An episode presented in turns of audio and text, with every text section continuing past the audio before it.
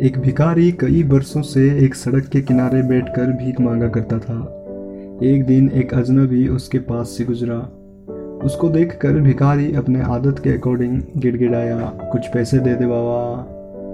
अजनबी ने कहा, मेरे पास छुट्टा नहीं है।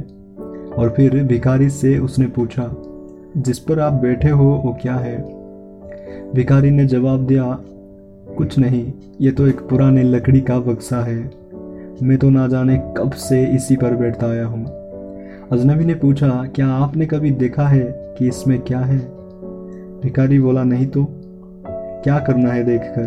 क्या होगा इसमें? कुछ नहीं।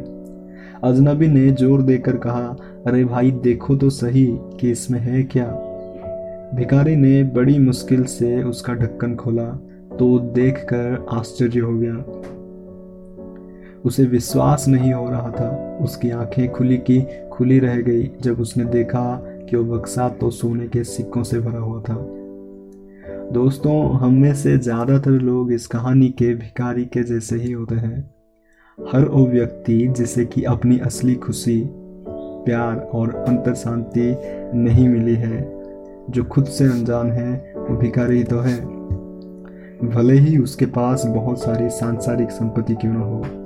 ऐसे लोग खुशी और प्यार के लिए हमेशा बाहर भटकते रहते हैं। वे अपने अंदर झांकने के बजाय हमेशा अपनी बाहरी दुनिया पर ही ध्यान देते हैं।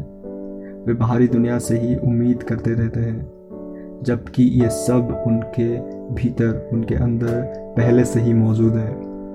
जी हाँ दोस्तों, आपको बाहरी दुनिया पर ध्यान देने के बजाय अपने अंदर झांकने की ज़रूरत है। आपको अपने अंदर गहरे उतरने की ज़रूरत है। ताकि आप अपने आप को जान सकें, अपने आप को समझ सकें। खुद को जानना ही असली खुशी है दोस्तों। यही प्यार है, यही शांति है। जीवन की लंबाई नहीं, गहराई मायने रखती है। आप कितने लंबे जीते हैं, कितना कुछ अचीव करते हैं, ये मायने नहीं रखती दोस्तों। आप अपने जीवन को कितने गहराई से जान पाते हैं, समझ पाते हैं, ये मायने रखती है।